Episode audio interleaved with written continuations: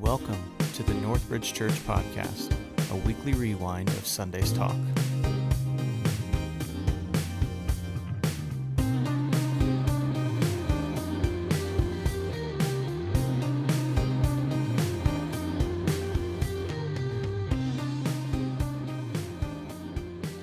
they're exiting, I, I, was, Pastor John and I are talking. It's been wonderful having our, our, children with us in worship. And so it just adds a different dynamic uh, to our worship experience. And uh, maybe it's something we can work on and talk about uh, doing more often in the, in the days to come. Well, some of you may, may be wondering why in the world did we choose this series instead of actually doing a, a, a, true all out Christmas themed uh, series right before Christmas. And I think I mentioned it in my prayer that in order for us to understand um, what Christmas is all about, that yes, it's about, about, about God's gift coming to us in the form of a babe, but, but there's so much more um, to the good news. Um, that's just the beginning. And we need to catch a glimpse of, of what Jesus is and what he has accomplished and, and what he has proclaimed himself to be in order for us to truly grasp and appreciate and celebrate all that the joy that Christmas brings to us. In the past uh, six weeks or so, we've been talking about these encounters that Jesus has with individuals as recorded in the gospel. And that is where we find the, the true reason, the, the reason behind Christmas, the, the meaning behind Christmas. It's in these encounters that Jesus had with individuals because as he's encountering these individuals with their own unique set of needs and circumstances, we also find ourselves um, in the same shoes as these people are. Um, it was with John the Baptist we find out that Jesus is better than all of our greatest disappointments in life. I mean, Zacchaeus, we find a, a Savior who says, I, I came to seek and save those who were lost and far, far from God. In the prostitute, we, we see Jesus extending love and mercy and absolute forgiveness to a woman who, who lay at his feet broken in her sin. We see in the demonic man, we, we, see, we see Jesus restoring a man who, is, who many people would have given up on in life. But when he came to Jesus and fell at his feet, Jesus rescued him. We see in the, in the lepers, at least we see in the one leper who came back, we see the, the gratitude and, and the faith in Jesus led to his salvation. We, we remember last week as, as Pastor Tony was talking to us about the woman who extended her hand just to touch that little shawl around his neck. And, and that act of faith not only healed her, but set her free spiritually. And so these encounters that we, have been reading at, they all had this, this common thread, and it's an underlying thread. It's not, it's not shouting at us on the pages and the words of these encounters, but here it is. These people believed that Jesus was better still. He was better than, than their disappointments. He was better than their circumstances. He was better than their lostness. And that's what makes Christmas even more special to us. That Jesus can meet us right where we're at and give us hope.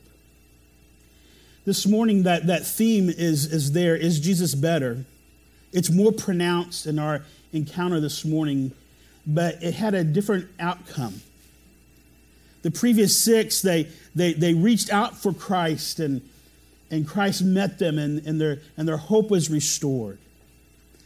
But in today's conversation, it, it went a, a, different way. In, Matthew, in Mark chapter 10, Jesus has an encounter with a man.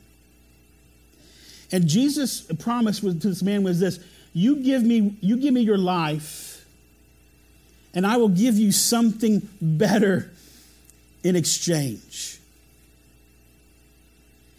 And this man could not see that what Jesus was offering him was a better deal than what he came to Jesus with.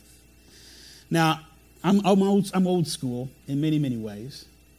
Um, but there are times in my life that I just have to upgrade to something better. And it's been a while since I've had, I have my old little iPhone over here, and, and, uh, and some of you, you guys, the moment that the new iPhone comes out, you are in line, you're grabbing it, uh, you're, you're excited about it. But for me, it just takes me some time just to warm up to these new technologies. And, uh, but I'm at the point now that I'm ready for an upgrade in my life, an upgrade in my phone. So what I do, I went to Apple and I looked at the, the prices for those iPhones and I thought, okay, I can give it a kidney for the new phone. You know what I mean? It's so expensive. And I was like, man, there's no way that I can afford these phones. And so I, I continued to scroll down through the Apple uh, website and I came to this, this thing that said, which wasn't there four years ago, um, to my knowledge, was you can exchange your old iPhone for a, a lower price of the new iPhones. You guys, you guys have met that deal yet? And that really excited me because uh, in the end, I'm a little miser. I mean, I, I, I count my pennies, and, and my goodness, if I can get a better deal, I, I'm in it. I'm in for it. And so that's what I'm going to do.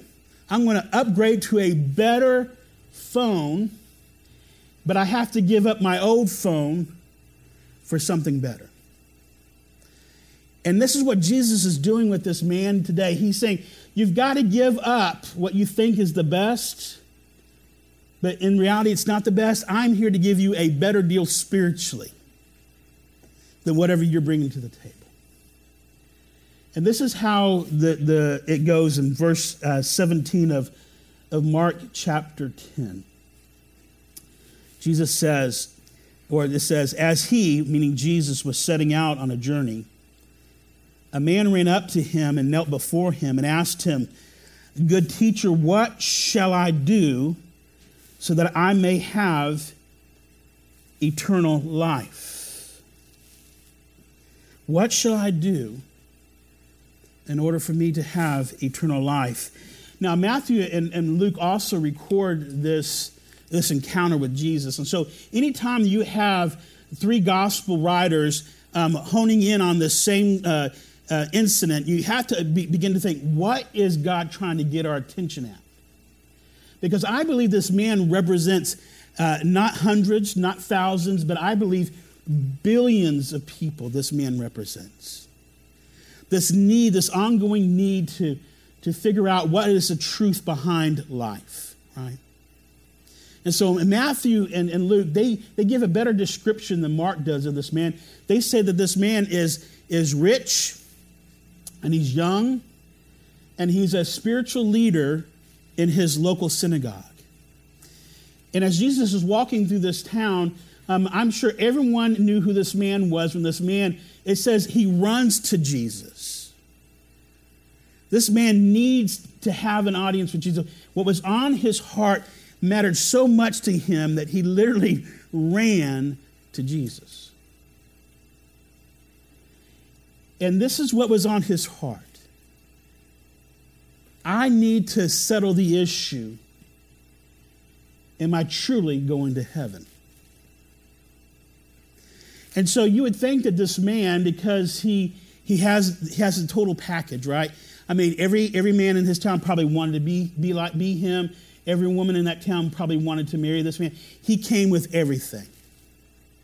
But yet his heart was in turmoil. All the wealth that he had accumulated left him wanting more. Um, all the religion that he studied and all the conversations he had about religiosity and about God and about theology of his day, it still left him wanting more. And he wanted Jesus to settle what the craving of his heart was about, what the turmoil that was going on in his heart. He wanted Jesus to solve it for him. And for whatever he knew about Jesus, he knew that he could get an honest um, response from him. What must I do to inherit eternal life? In fact, that question is a question that we all have to answer. What must I do in order for me to go to heaven? What is there after this, this physical life is over? What must I do to inherit eternal life? I believe he wanted Jesus to just give him the assurance that he was on the right path. I believe he wanted Jesus to give him the assurance that what he was doing was acceptable to God.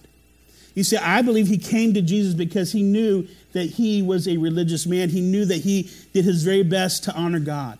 But even in his religiosity, like I said before, it left him more perplexed than assured. We all go through that in times when we, we're about to make a, a, a really massive decision and we're like 90% sure that this is the right choice we make. We, we think about it, we mull over it. Yes, this is what I need to do. However, there's just that 10% window of uncertainty. So, what do we do? We usually go to someone that we trust. We say, hey, let me just bounce this idea. Let me just let you know what I'm thinking about doing, and you tell me if I'm on track or not. And so you tell them the story, and they're like, yes, go for it. That's the best idea. You, you really are wanting them to say, okay, we agree with you. You are making the right call for your life. That's what it means to get a second opinion. And he thought Jesus was going to do that for him. And he thought Jesus was just going to say, Yes, you are on the right track. Keep it up, buddy. 100%. You know, you're in it with God. You and God are just like best buds. But Jesus kind of turns uh, the, the story on him. He gives him a, a different um, outcome, a, a, different outlook on, on really what's going on in his heart. Because, you know, we can fool one another, but Jesus, the Son of God, we can't fool because he knows everything about us. He knows what's going on in our hearts. And so in, in verses 18 to 22, Jesus, his response to him really gets at really what is bothering this man. He says in verse 18, Why do you call me good? No one is good except God alone. You know the commandments do not murder, do not commit adultery, do not steal, do not give false testimony, do not defraud, honor your father and your mother. And he said to him, Teacher, I have kept all these things from my youth. And looking at him, Jesus loved him and said to him, one thing you lack go and sell all you possess and give it to the poor, and you will have treasures in heaven. And come, follow me. But he was deeply dismayed by these words, and he went away grieving. Wow. It's stunning to me. This man who had it all together, he went away grieving. For he was one who owned much property. At first, this man was excited at the prospect that, that Jesus was going to affirm that his goodness, his self righteousness, his moral superiority was what God was really after. That all that God wanted was conformity. All that God wanted was him to, was to obey a set of rules and he's in. And Jesus said that is something that is so far from the truth. And this is what I love. You know the commandments. Jesus like, I know you know. And what this man didn't know that is that Jesus was, was setting him up. He didn't see the right hook of that question coming at him. Because in the end, Jesus is not about playing games with us. He's not about being manipulated by us. He wants our hearts. And He will go after it ruthlessly and honestly and with tremendous love towards us. The issue that would keep him from gaining heaven was not his ability to be a religious man. You see, that was the veneer. That was what the, the, the outward um, thing was all about for him the outward appearance. I love God because I do all these things. And God and I are okay with one another because I do all these things. I've kept all these rules. And Jesus was telling him, no, no, no, no, no. There's something more to your story there's more than you keeping a set of rules that, that, that is really causing your soul to be in turmoil. Listen, this man would not have, never have run up to Jesus unless this had not been eating at him for some time. The more that he pursued rules, the more he pursued religion, just left him with more questions than, than satisfaction. And usually that is what religion without Christ does. And that is what a life with, with Jesus plus something else in your life, for those of us who are followers of Christ, it leaves us wanting more because it's just, it's just Jesus in the end.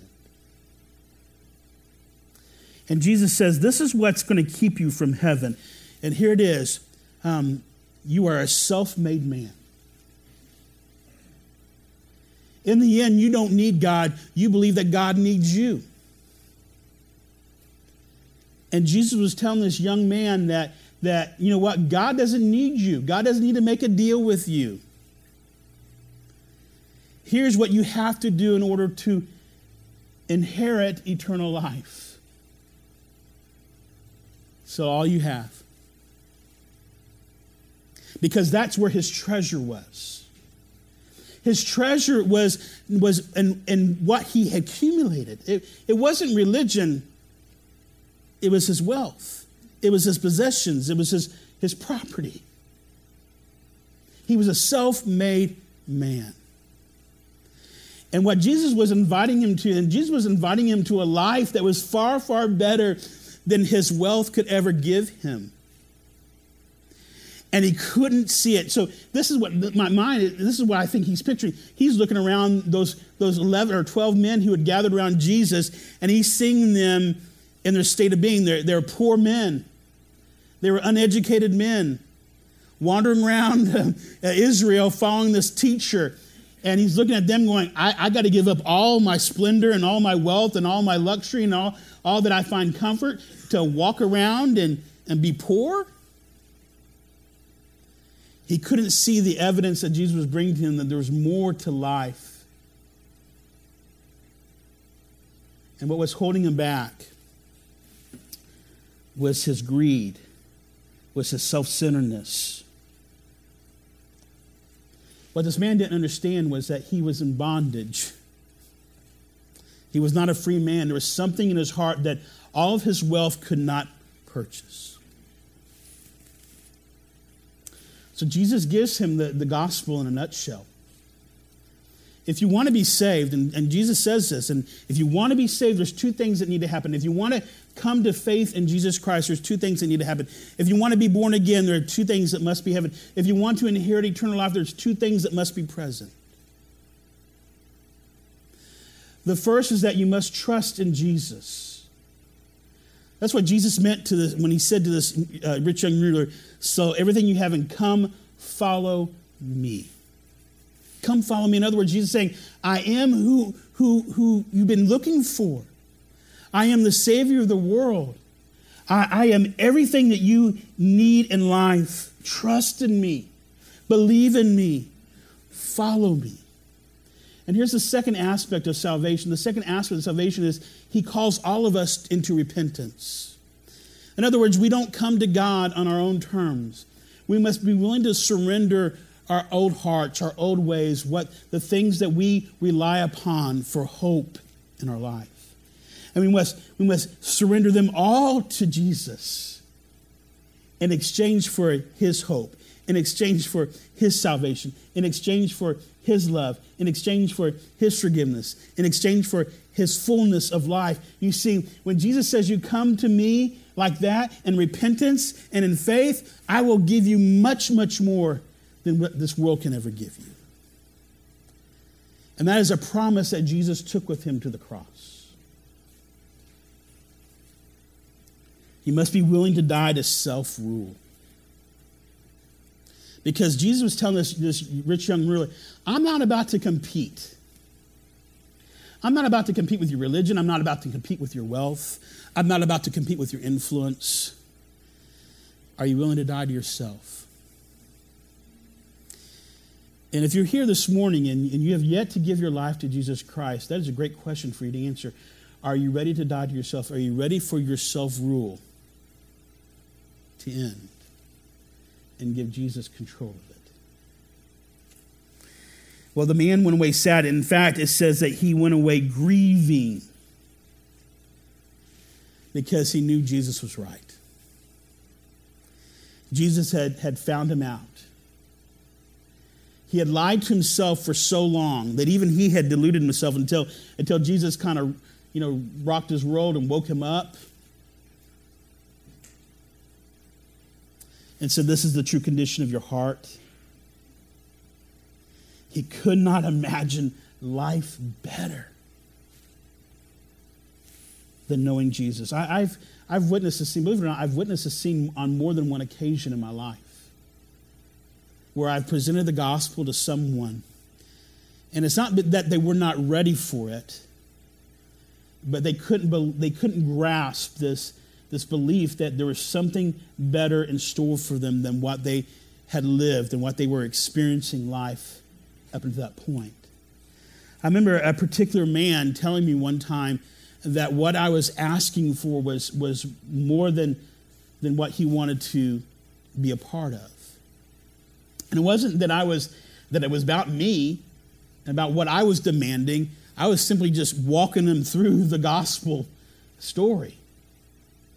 And he concluded that what Jesus was asking for was, was more than what he wanted to, to, to give away.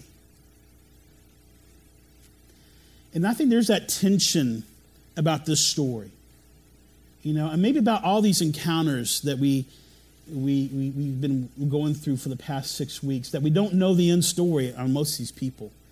We don't know, um, you know, there was never a sequel. What happened? You know, what happened to these, these people? What did they do with their once they encountered Jesus? For this man, we don't know if he ever came back. We don't know if he, he walked away grieving, but he came to his senses and said, you know what, I'm going to do it. I'm going to give everything up and follow. We just don't know. There's that tension of the unknown.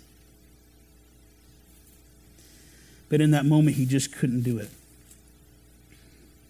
So Jesus gives an explanation. His disciples are stunned. His disciples are stunned, not that the fact that this man walked away, his disciples were stunned because Jesus says, Jesus said, you can't equate your wealth with God being pleased with you. And in verse 23, Jesus kind of turns to his disciples and he says, Now, how hard it will be for those who are wealthy to enter the kingdom of God. And the disciples were amazed, stunned in our terminology at his words. But Jesus responded again and said to them, Children, how hard it is to enter the kingdom of God. It is easier for a camel to go through the eye of a needle than for a rich man to enter the kingdom of God. And they were even more astonished. Well, I mean, their jaws had just hit the ground. What in the world is craziness? And he and, and said to him, Then who can be saved?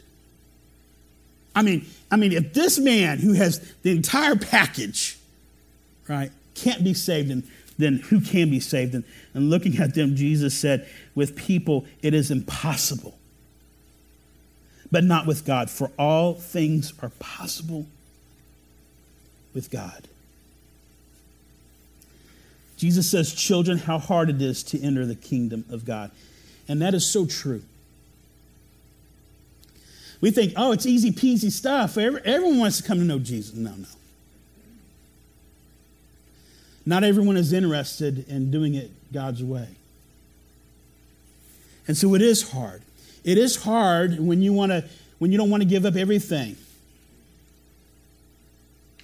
to receive Christ. It is hard when you come to the to the table wanting to do bargains with God. It is hard when you want to do do salvation and Christianity your way instead of what God says is the true way. You see, for the educated, it's, it's very hard for the educated to believe that there is just only one way of salvation, that is through Jesus. For the prideful to believe that they need a Savior, it's very hard for them. It's very hard for a driven person because they have more important things to pursue in life than, than God. The way of salvation is hard because it exposes what we treasure, what we value the most in life. And so it gives us a pause this morning to ask this question Do we believe that Jesus is better? For you who may be here this morning or online and, and, and, you have, and you have yet to give your life to Jesus, the question is before you this morning Is Jesus better than anything you can ever experience in life? And for the Christian this morning, it's still the same question Is Jesus better than anything else you have pursued in life? Because we still have this wandering of the heart as Christians that, that sometimes we wander away. Sometimes we add things to Christ. Sometimes we, we put possessions and, and opportunities and lifestyles and wants ahead of our, our, our need for Christ in our life. Are what you pursuing, Christian, or what you pursuing in your life and what you have made number one in your life, is it truly better than Jesus? Is there something more important to you, Christian, than Jesus? Who then can be saved? Oh, I, I love the paradox in verse 27 with people. Jesus says, with people, it's impossible. But God, with God, God will make a way. For those who are interested in salvation, for those who want Jesus, God will make a way. And that is wonderful good news for us. That God doesn't stand in our way. God wants to make a way, but we got to do it on His terms. We've seen it throughout the past six weeks. We, we saw the prostitute who wept at his, at his feet. Her faith and salvation made it possible. For Zacchaeus, he gave away all of his treasures and he came to faith in Christ. For the demoniac, all he did was cry out to Jesus. And Jesus made it possible for him to be saved. Um, for the man who came back, healed from the leprosy, his heart of gratitude, Jesus made, it, made the opportunity for him to be saved. For the woman who reached out and grabbed a hold of the shawl of Jesus, God made a way for her to be saved. He made it possible, and He will make it possible for you as well. Just trust in Him. In John chapter 3, a man came to Jesus with the exact same question this man, this rich young ruler, came to Jesus about. In John chapter 3, he was a religious leader. He was a religious man just like this rich young ruler. He was rich just like this rich young ruler. He was old, not like this rich young ruler. But he had studied more, talked about God more than this young man could ever experience at that stage of his life. And he came to Jesus and he says, I'm at a place, I don't know what to do with you. I believe there's something more to you. And Jesus says, Truly, truly, I say to you, Nicodemus, unless one is born again, he cannot come and experience or see the kingdom of God. And Jesus says, here is the hope we have. And it's found in, in John 3.16 and, and 3.17. It's a great, great verses, right? For God so loved the world that he gave his only son, so that everyone who believes in him will not perish, will not die spiritually, but have eternal life. For God did not send the Son into the world to judge the world, but so that the world might be saved through him. So the babe in, in, the manger, God sent him so that you, you might be saved through him. That is the joy, that is the hope, that is the good news of Christmas. What is impossible with you, and what is impossible with religion is possible with God. God has made a way for us through Jesus Christ. Do you believe in him today? Would you be willing to repent and turn back to him today? Do you believe Jesus is better? If so, repent and trust in Christ as your Savior. Christian, if Jesus is better, repent. Repent for those things that you have pursued far greater than him repent, and turn back to Jesus. For this is the good news that God has made a way for us, and his name is Jesus. Would you pray with me? Father, we come before you today.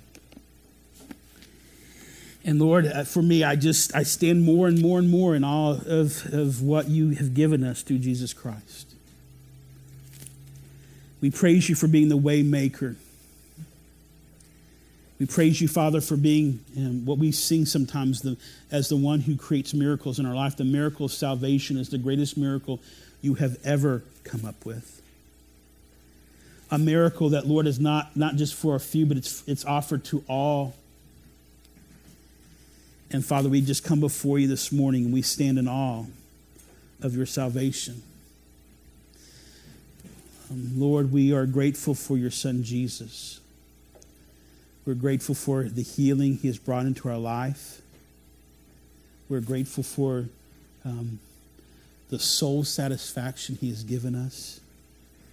Your word says that while we were yet dead in our sins, Christ died for us. We thank you, Lord, for not only the babe in the manger, but we also thank you, Lord, for the cross.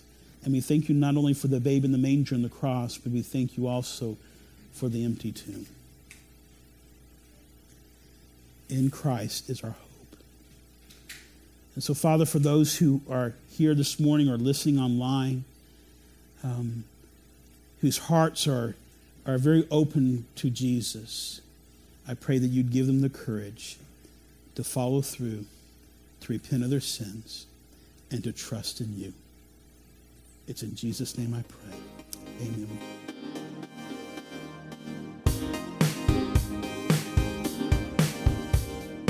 Thank you for listening to the Northbridge Church podcast. If you'd like more information about Northbridge Church, you can find us online at mynorthbridge.org.